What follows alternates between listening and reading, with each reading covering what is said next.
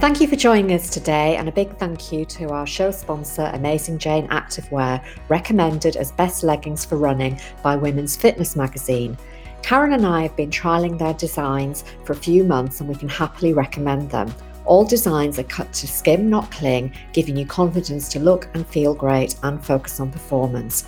So, if you'd like to try Amazing Jane Activewear, please use our listeners' special discount code RHH10 for 10% off all purchases at AmazingJane.com. Amazing Jane ship around the world, so please check their website for details. Did you know that hydration could be a limiting factor in your running performance? Join us to discover what can happen if you become more than 2% dehydrated. Get some simple tips to guard against over and under hydration today.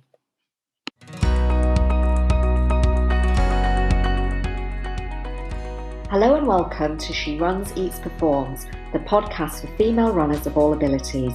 Please join Karen Campbell and Aileen Smith, nutritionists, friends, and runners, who are here to help you translate sports nutritional science into easy to apply tips and plans, helping you enjoy peak running performance. And especially adding in the female factors every woman needs to know to be a healthy runner.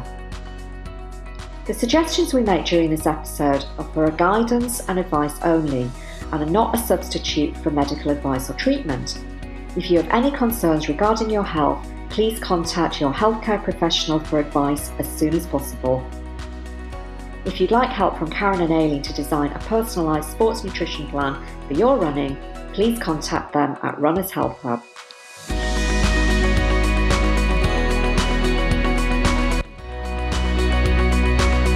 Everybody. Welcome back. I'm Aileen and I'm here again with my good friend Karen. And as you know, we always start off by telling you a little bit about ourselves, some, something usually quite random. Um, so today, Karen, um, I'd like to ask you about your first race. Uh, what was it and where was it? Gosh, Aileen, what a question, because that's quite a long time ago now. Because um, I think Edward was still in his pushchair and he's now going on 19. So it is a while ago. But I think that my first race would have been um, a 5k, the Race for Life 5k. Um, I did the mm-hmm. one up in um, Hyde Park. Um, I can't remember what my time was, but I'm sure it was incredibly slow, Aileen. Um, but it was a long time ago. I'm not even sure I was recording timings at that, at that point, but I just remember it was a lovely day actually. And my husband and son came up to cheer me on. And it was, even though it was a 5K, it was a great feeling of satisfaction and achievement at the end of it that I'd actually done it. And, um, and I suppose it was from that that, um, that I really started getting into, to more events, running events. Um, and then, and then we just went off and had a nice pub lunch and then headed home from there. But what about you, oh, Aileen? What was your, yeah, what was your first race? Uh, well, my first race was a little bit more intrepid, actually. um, I did I did some a, a race called the Pier to Pier, which is along the coast in the northeast, and it starts at South Shields. If anybody's ever done the Great North Run, uh, South Shields is where you end the race. So this was like going in the opposite direction. Uh, okay. and you, you run from South Shields Pier down to Roker and Sunderland. Um, so it's about seven miles and it's a long you start on the beach um, and you run along the coast. Uh, but I have to say, I was absolutely terrified. it was my first race and I was terrified. Really? And what was it, Aileen, that was terrifying you about it? Uh, well, first of all, because I'd never done a race and I, you yeah. know, I felt like I was jumping in a bit at the deep end. Um, but also when I arrived, I went with two friends that are very accomplished runners. And, mm. uh, when we arrived, everybody seemed to be a club runner. And so I was really shocked that there was no fun runners and everybody, right. you know, looked really serious. They all had t-shirts on saying where they'd come from. And I was a bit overwhelmed. And, um, yeah. So it was a bit scary. And I started, I remember being on the beach and uh, saying to my friends, I'll just go and stand at the back because I was so frightened. And they were like, no, no, you're staying here. And then the klaxon went and I, I, can only remember about 700 people passing me in an instant. I was yeah. like, oh my God. Oh, how intimidating. Um, it was intimidating. Uh, but mm. then I, I, sort of I got my feet wet. That was the other thing that happened that's totally freaked me out because the waves came in and I got my feet wet. And then I just had to like dig in. And I found yeah. that actually once I'd got off the sand onto the dunes and up onto the cliff top, um, I mm-hmm. just focused on the people in front of me. And then I just started beginning to pass people that I'd spotted, you know, in the crowd that I was intimidated by. And then uh-huh. I started to settle into it. And, um, yeah, it was, it was okay. The other big memory I mm. have of that day was sort of maybe about mile five, um, feeling that I wasn't sure whether I could do it. And I'd been focusing on the man in front of me and I started running aside him, alongside him. And mm-hmm. I said to him, don't hope you don't mind, but you know, I'm running alongside you because I've never run this far before. And he said, no, neither have I. Ah, so excellent. Brothers in arms yeah, so the two of us sort of ran beside each other for the last couple of miles and finished together. Um, don't know who he was, never saw him again, but it was nice just to feel that uh, I was doing it with somebody else. So yeah, so yeah, fantastic. it's a, it's a favourite race. Really, it's one I do every year, and uh, always takes me back to happy times. Yeah, a really fantastic story, um, Aileen, and and also considering how terrified you were, it clearly didn't put you off running because you're still doing races now. Yeah, well, I think, like you say, it's an accomplishment, isn't it? And mm. uh, I was I was on my way to do the Great North Run that year. The PSP is in May, so I mean, so it's like a halfway point in your training. And right. lots of people said, "Oh, if you can do the Pier to Pier, you'll be able to do the the Great North Run. I'm not sure yeah. that's true at all, but mm. it certainly mm. um, gives you some sense of satisfaction. Um, and yeah. it's a beautiful, beautiful route. Um, it right. really is beautiful, but it's a lovely place to, you know, enjoy the coast. So, well, I think, I think I'll have to come up and do it with you sometime, Aileen. Yeah, you should. And I mean, you, are selling it. To, you can do it without doing the race. you, you can run it anytime because it's available uh, yes, every day. True every day of the week. So yeah, that's a good idea. We should do that sometime. Yeah. So let's, let's, get started, shall yes. we? Um, yes, let's. So today we're going to be discussing the importance of hydration. Uh, which uh, is very important when you do that kind of race because it always seems to be sunny whenever I do the Pier to Pier. So getting your mm. hydration mm. right is really important. Um, so Karen, why why is it important? Why are we talking about this today? Well, Aileen, as we know, it's well known that carbohydrate status is a limiting factor in performance. In fact, I think we've we've spoken about this in a previous episode, Aileen. And h- hydration status is another principal limiting factor in performance, and that's why I think it's really important for us to be discussing it. Um, those are the key, the two key limiting factors in performance. So if people can get both of those carbohydrates and hydration optimal, then they've got a good chance of, of achieving uh, whatever their, their running goals are. Excellent. So what, mm. uh, so what you're really saying there, Karen, is if our hydration status is suboptimal, then that could have a major impact on our running performance. Uh, and then how, I suppose following on from that, what kind of things would you expect it to affect with regards to performance? Well, well, research has shown that um, in most individuals, this is not all, but in most individuals, if they become more than 2% dehydrated, it could result in numerous physical and psychological symptoms. And some of those include sort of that decreased heat dissipation dissipation. So the heat sort of leaving the skin, dissipating through the body and leaving through the skin. That gets um, gets compromised, and that in itself then can lead to increased core temperature. Um, and also from that, when um, when you're dehydrating, you're increasing the rate of muscle glycogen use. So that's a really interesting point for people to bear in mind. And psychologically, it's, um, it can lead to poor concentration and also poor short-term memory. Right. So that's really, um, you know, what you said there about hydration can increase the use of glycogen. I think that's a really important part because obviously we're all wanting to be energetic throughout our run. So if that's happening, an athlete could suffer from both both limiting factors, both carbohydrate and hydration at the same time. And that could really lead to mm-hmm. these symptoms that you've mentioned potentially quite severe. And also, you know, what you were saying about mm. concentration and the poor memory. You know, we are sort of mindset and focus is really important when we're in a race. So that's another area that um, is quite key for us, isn't it? Absolutely. Yes. So, so do you ever think that overhydration could be a problem? You know, we're all conscious of dehydration, but I know certainly when I was a beginner runner, I, I think overhydration was a little bit of a, an issue for me too. Um, what, what, what yeah. there, Karen? Yeah, absolutely. Really, and I think that's a really good point to raise because some pe- sometimes people can keep drinking because they're scared of becoming dehydrated. They can sometimes overhydrate um, instead. And in fact, just a few years ago, I don't know if you remember, Aileen, that um, there was a death at the London Marathon. And it was found um, from investigations that that was due to complications from overhydration. Wow. So, and what happens is that overhydration can lead to what's called hyponatremia. So basically diluting the sodium levels in the body. And that leads to that then is becomes an electrolyte imbalance.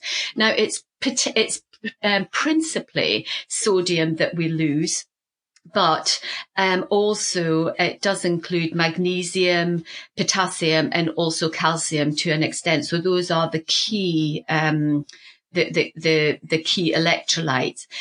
And these are all really essential for the cardiovascular system as well as our renal system. And clearly, if those are compromised um, for running or just general health, then that's going to lead to, um, to, to, to general health issues.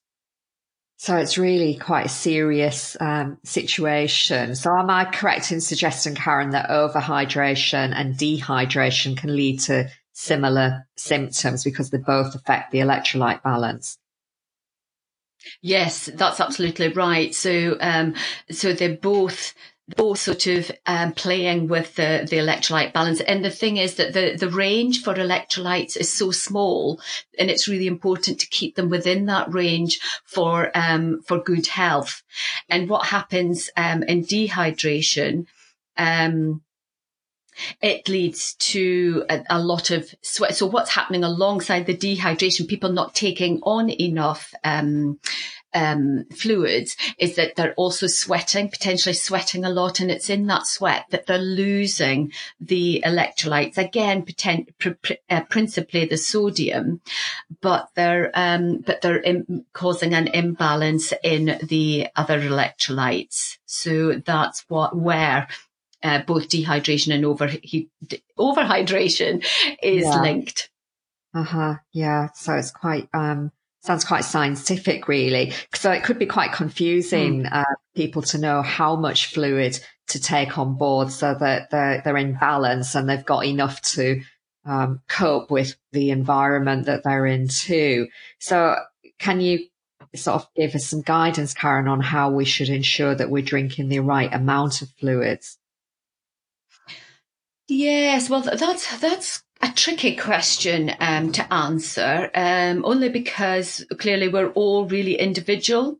So each of each one of us will require a different fluid intake protocol, um, because what we need, our individual needs, will, will depend on so many factors, including sort of gender, age, sweat rate, like we were speaking about earlier. Some people will sweat more profusely than others, and um, also what people are wearing um, frequency of urination, uh, again, that's very individual, but also um, weight, body composition, and also the efficiency of metabolism. And clearly, there's going to be um, a genetic predisposition there as well for for for everybody. So there's a lot of things to be taken into consideration regarding um, a, a hydration protocol. Right. So it is quite um, there's quite a lot of different things to think about. And I suppose the other thing that is important is to consider the running environment, you know, so what the weather's like, uh, particularly, um, will have an mm-hmm. effect. I think that's probably the biggest thing to, to consider, isn't it? And how the weather might change. Yeah. And also I think sometimes, you know, sometimes it can be cold and you don't think that you need to be hydrated, but you forget to do it. So, you know, it's also paying yeah. attention when it's, it's cold weather to remember to, to hydrate. Um, yes, absolutely. And I think, yeah, I think that's a good point, Aileen. And what I would like to bring in there is that yes, it would be easy to to underhydrate um, because you forget to take on because you're not feeling um, to, to, you're not feeling the heat, but also it can be a time when um, it's easy to overhydrate as well because people are in such a habit of drinking that they continue to, to drink in the cold weather. But that sort of heat dissipation isn't happening to the same degree and um, and also the core temperature not necessarily the sweating's not occurring the same. Mm-hmm. so it's again like i said earlier it really is about balance. It's finding that balance depending on what the the individual's um, circumstances are and what the air temperature is as well. Okay, so it's really important then to focus on you as an individual, but could you give us some tips on how we can all approach our hydration status so that we get more in tune with, um, you know, regulating it up and down in, in whatever way we need to, to do that. Yeah, sure. And what I would say again, and just to reiterate what we said at the beginning is just, just that to remind everybody that it is a performance limiting factor. So definitely requires addressing and thinking about and trying to find that balance. So some things that people could um, consider would be um, ensuring adequate hydration pre-exercise. So just making sure that you're taking on enough um, before you go out to exercise. And that could be about ensuring that you take on some liquids first thing in the morning, maybe having some water by your bed, taking it on first thing in the morning. When you're having breakfast, also ensuring you have, um, you have a drink at that point as well. And maybe just before you zoom out the door, having another sip as well. And also listening to the body. Drinking to thirst is really important. So if you do feel that symptoms of thirst, acknowledging it and doing something about it rather than ignoring it. Cause it's very easy to ignore those feelings of thirst. And, and like we said at the beginning, what can happen if you go uh, below 2% dehydrated? So just making sure that that doesn't happen. So taking on enough to prevent that happening.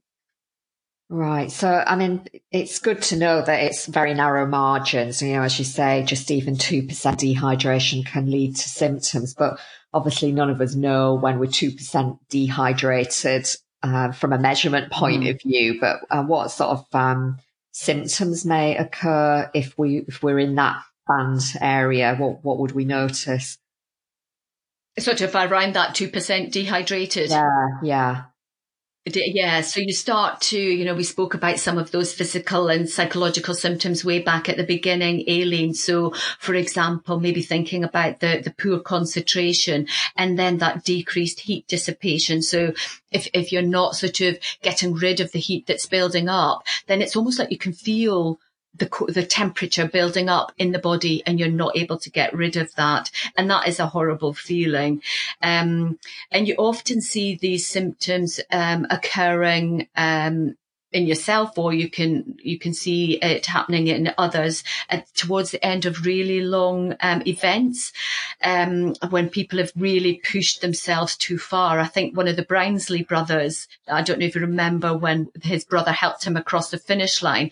Now i would have said at that point potentially he was in a, such a dehydrated state that he was showing these symptoms and they quite often call it bonking or hitting the wall.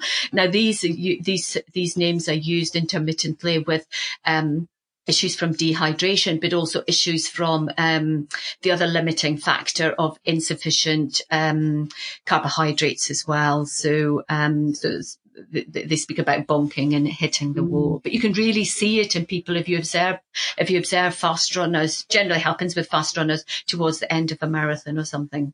Yeah, I, re- I remember seeing yeah. that uh, with the Brownlee brothers, and I think probably we've all mm. seen people at the end of races, um, you know, in that sort of situation, and it's quite scary, really, isn't it? You know, it's um, it's something really that could be, as you say, lead to you know potentially really serious outcomes. Um, yes, yeah, yeah. You know, it's, it's, another warning factor, isn't it? Really, it's like you know, nobody goes out running to harm themselves, so you you, you do have to really take that on board as an important um, overall health issue, not just a performance limiting factor. It's really uh, Absolutely, definitely. Yes, yes. And, and we've been speaking about the heat. So, so just remembering about increasing that fluid intake, um, in, in the heat. So when you're going out in hot temperatures or even, I know, um, when people go to the gym, they don't always, um, drink a lot when they're on treadmills. But again, you build up such a lot of heat and, and sweat quite a lot on, on treadmills. So to be mindful of that as well, that it's not just about when you're outdoors in the heat. It could be when you're indoors in the heat as well. Just being mindful of, of, um, of fluids. And, and also for distance runners, especially just thinking about electrolyte drinks when you're when your training is really increasing, you're doing um, many more longer runs. Um, and, and especially when it's under hot conditions, then just thinking about those electrolyte drinks so that you're keeping the, the electrolyte balance and, and listen to your body really sort of if you're, if you're if you're sort of feeling any sort of symptoms um, at all from the ones that we've spoken about, and probably ones we will speak about uh, uh, later on as well, then really think about what do you need to do? Are you taking on enough enough um, fluids? Okay, so it's really important to think about your own personal circumstances and your lifestyle as well when it comes to planning hydration strategy. I remember earlier in the conversation, Karen, you said things like you know, making sure you're drinking water before you go out on a run. And I think a lot of runners do do very early morning runs and maybe don't take account of their dehydration when they first wake up in the morning. Um, but are there, are there, any other tips that you could um, suggest, Karen, that we could follow? Yes, I think um, as well as sort of the pre-exercise, also during exercise, um, ensuring that you're taking fluids with you. A lot of runners don't like carrying anything in their hands, which is fair enough because it can slightly imbalance you. So if that is the case, then sort of thinking about a CamelBak, if you're happy to carry something, a bottle on, on a waistband or belt. Um, but again, if you want to be as light as possible because of speed and performance, then just think about what, where your, what your route is. Are there, are you, is there access to water? on your journey so that you can just sort of take um take sips. And I know parks are really good for that. Big parks tend to have water fountains as you go around. So just thinking about the access to fluids during during your training as well also um, thinking about introducing some salty snacks afterwards because um, having salty snacks can help trigger the thirst response. So therefore getting you to think about, um, think about taking on board more, um, more fluids and, and, clearly salty snacks are going to have some sodium in there. So you're helping to replace any, any lost electrolytes.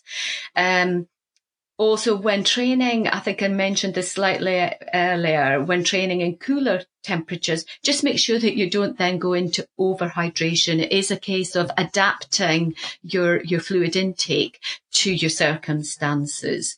Um, because we've spoken about this, what can happen with overhydration and underhydration, and it can lead to, to stomach upsets. So just to be mindful of that. Yeah, that's the really helpful tips, Karen, to think about pre, during and post running and racing and how you, you would adapt your hydration response really to what's going on. Um, so that's really helpful. Um, what I was just thinking about when you were talking there, Karen, it's again uh, coming back to our, uh, our mantra about everyday nutrition and everyday hydration. So it's making sure that you mm-hmm. you have that baseline of optimal hydration, and that's really going to then support your hydration. You can tweak it up um, for, you know, endurance runs and, and for competition. Um, and, uh, and one of the things that always, um, well, not always, but occasionally I'll get clients who, um, you know, tell you very uh, proudly how much water they drink. And some of them are actually drinking too much water.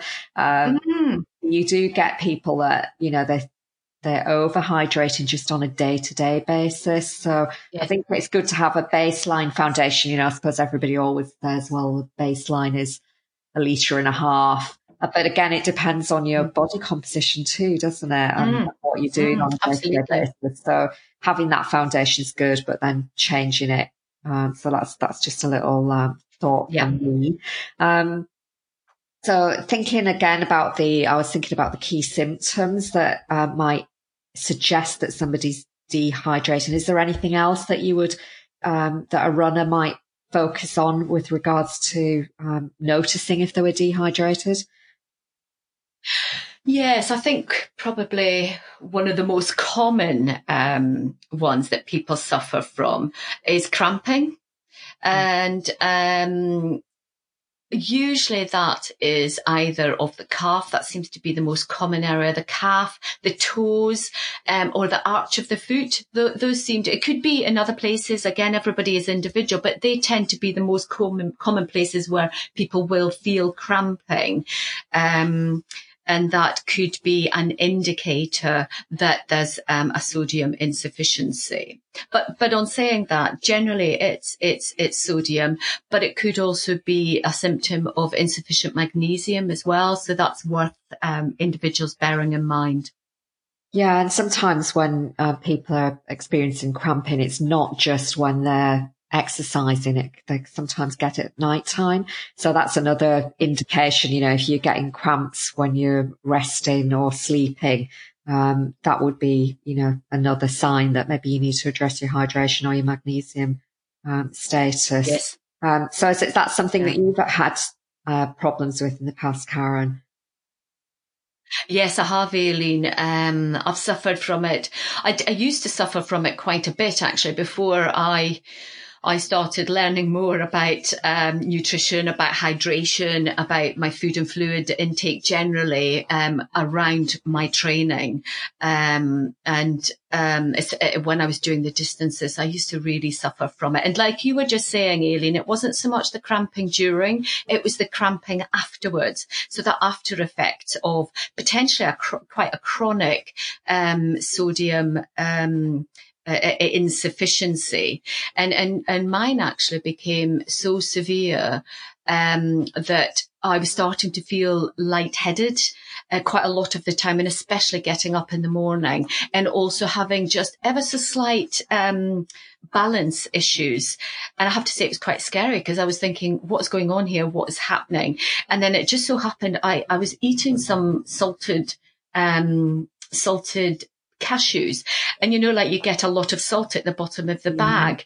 And for some reason, I just wanted to keep eating the salt that was at the bottom of the bag.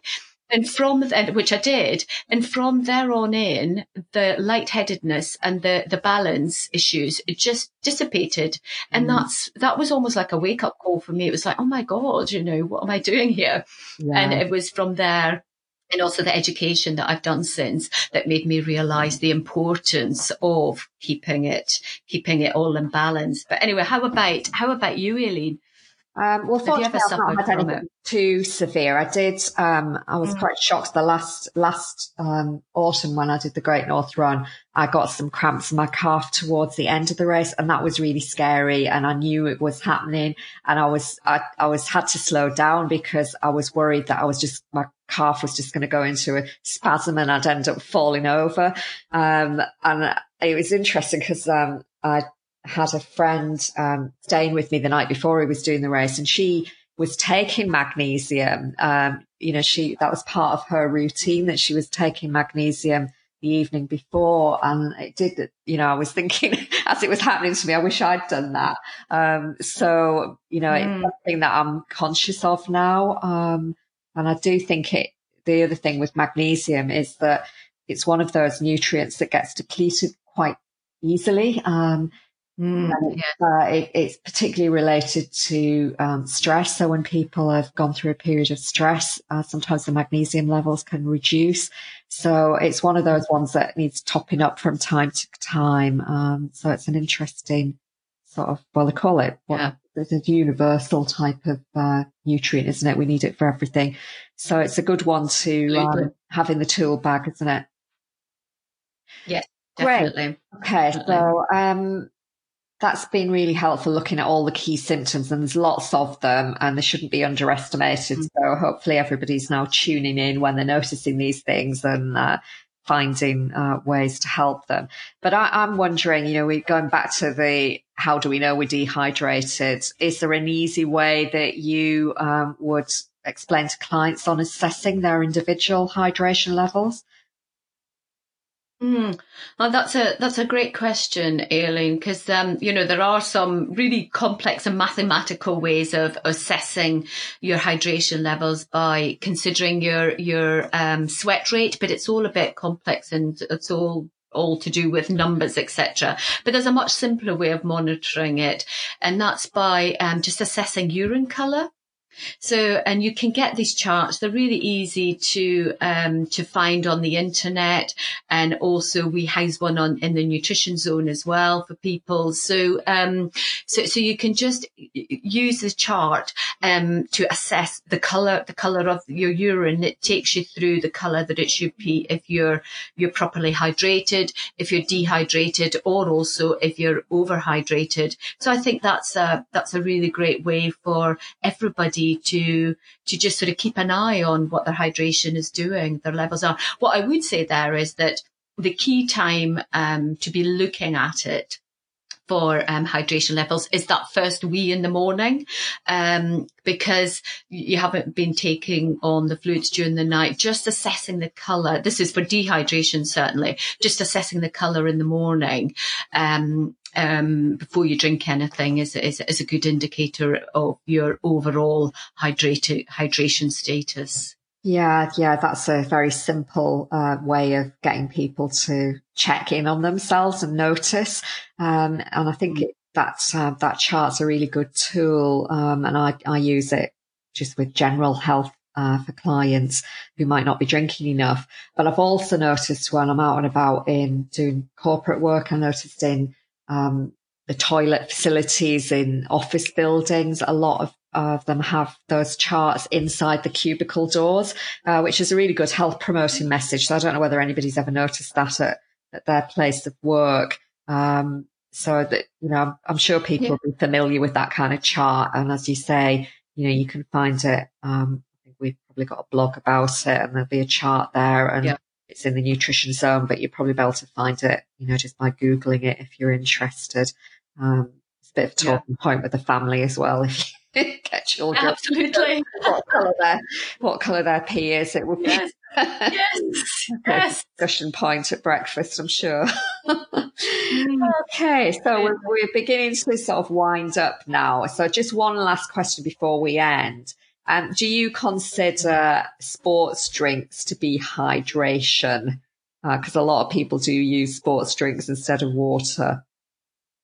Yeah, that's a great question, Aileen. And I do think that um, sort of sports drinks have their benefits and have their pitfalls. So, so, you know, they are, they are there. They've been designed to provide the added glucose that you, you need, um, in a fluid form to, to, to make it easy to absorb. So in, in that respect, you know, they're quite beneficial. They're also, they also sort of provide carbohydrates at a good level. So quite often they've got 20 to 30 grams of glucose within a pack. So again, that just keeps it, keeps it easy and simple for people. Um, it's sweet tasting, which some people um, enjoy, and it's also thought to to help reduce the perception of effort. That there's been a lot of studies into that sort of sweet taste and and what it does for performance, and, and, and it's been found to sort of reduce that that feeling of effort. Um, and also, I suppose the other benefit of them is that some of them also include the electrolytes in them. So you're getting sort of a lot of, a lot of nutrition in one, in one sort of, um, fluid pack. So those are some of the, the benefits, I would say, but but the pitfalls of them um, that I feel is really important to address as well is the fact that the sugar content tends to be incredibly high, and as well as having high sugar ten, um, content, a lot of them have artificial sweeteners as well and artificial flavouring. So they'll use things like sucralose, aspartame, um, and also a fame, is not an easy word to say, and um, and it's better known as E number 950. So that's probably an easier way of of, of doing it. And, and in some of these drinks, they use the E number, but in others, they do use sort of more more of the um, scientific name for them. Also. Um, some of them add caffeine as well. So, so you're having a lot of glucose due to the sugar and you're getting another kick through the caffeine. So it's quite a lot for the body to, to, to process and, and thinking about that stress response as well. And I know that caffeine is well researched for, um, for its performance effect. However, to be having so much of that in one drink, I think potentially could be harmful.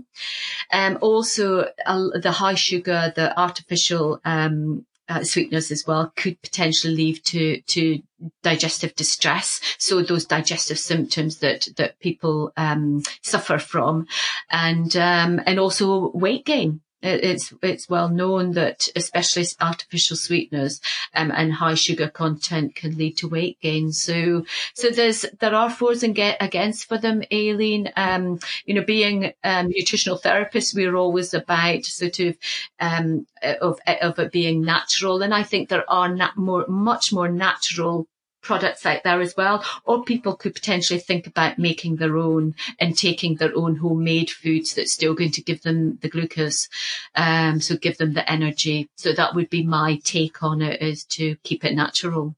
Yeah, so I think the the message there is, you know, they've got benefits, but use with care and be, uh, you know, again, it's all, it's all about your personal situation, isn't it? You know, probably, yeah. you know, if you, if weight's an issue, you've probably never given it a thought that the energy gel might be contributing to sort of a resistant weight loss.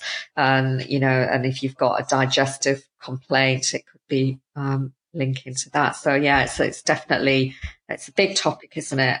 Um, but one of the, one of the questions I was, uh, wanting to know was, um, could you just quickly, um, you've sort of touched on it, but is, are there any other reasons why, um, artificial sweeteners aren't recommended?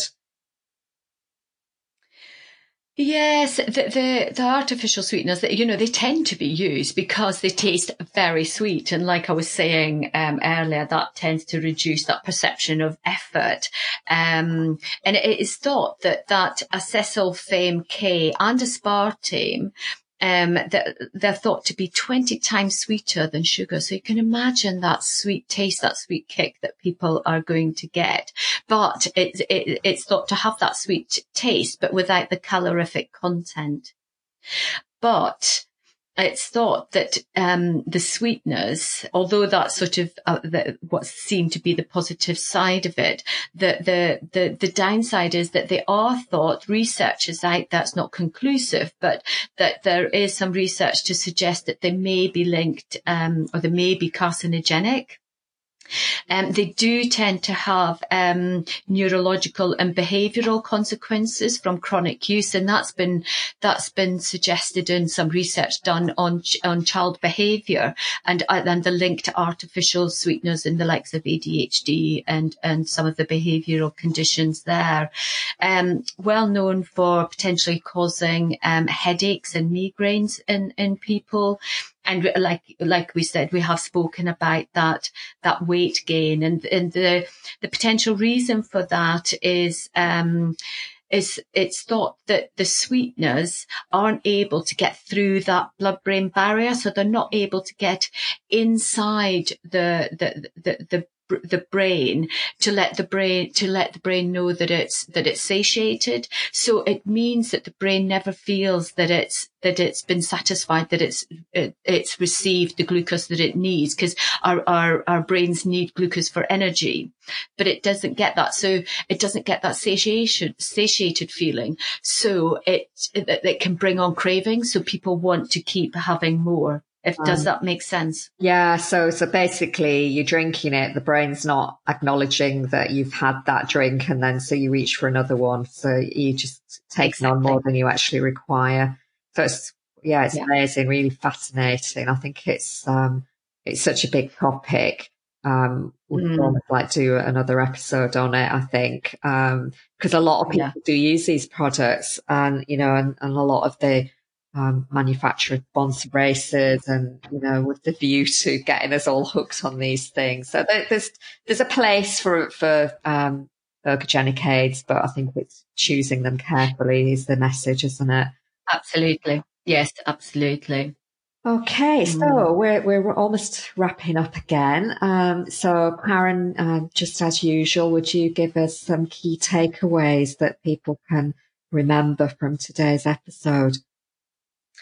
Yes, absolutely, Aileen. So I would just like to, to reiterate again that it is a limiting factor in running performance. So really important to acknowledge it and, uh, and, um, to sort of address it. Um, it needs to be considered pre, during and post training and events as well.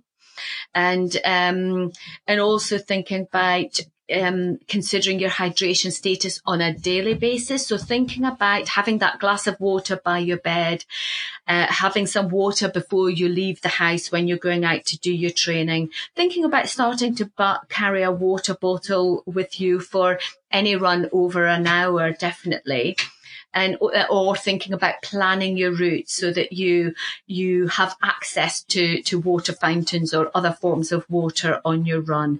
Or maybe think about a CamelBak if that's more appropriate. And i would also think about um, uh, purchasing electrolyte tablets or drops that can can be added to the water just for um, ensuring that you've got that there um, when the temperatures change or you're going longer distances and that there might be a need to to uh, consider electrolyte balance. Great. Well, that's a really- so those would be my key takeaways. Excellent, Karen. That's a really good roundup for today. Um, so thank you so much for sharing um, all your tips with us. Uh, I've really enjoyed talking about this today, Karen. Yes, I have too, Aileen. Thanks ever so much.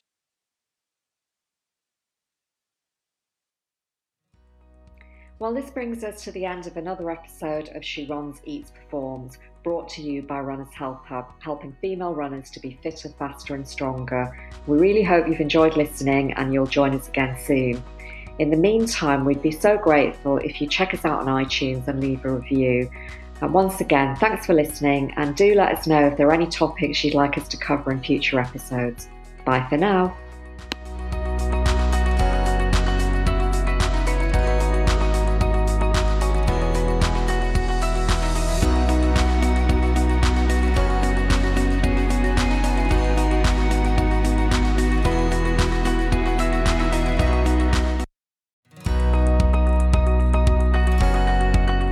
We'd like to introduce you to our show sponsor, Amazing Jane Activewear for women's changing bodies, recommended as best leggings for running by Women's Fitness magazine. We think they have everything a female runner needs. First of all, they are high compression to support your legs and bum. They have a deep waistband so they stay up and they don't move about when you run. There's a handy left pocket for your phone and a zip pocket on the waistband, which is great for your cards or a key. They also have a hidden tracker pocket for storing a GPS tracking device, and this is a unique safety feature. All Amazing Jane designs, including tanks and tops, are cut to skim, not cling, giving you confidence to look and feel great and focus on performance.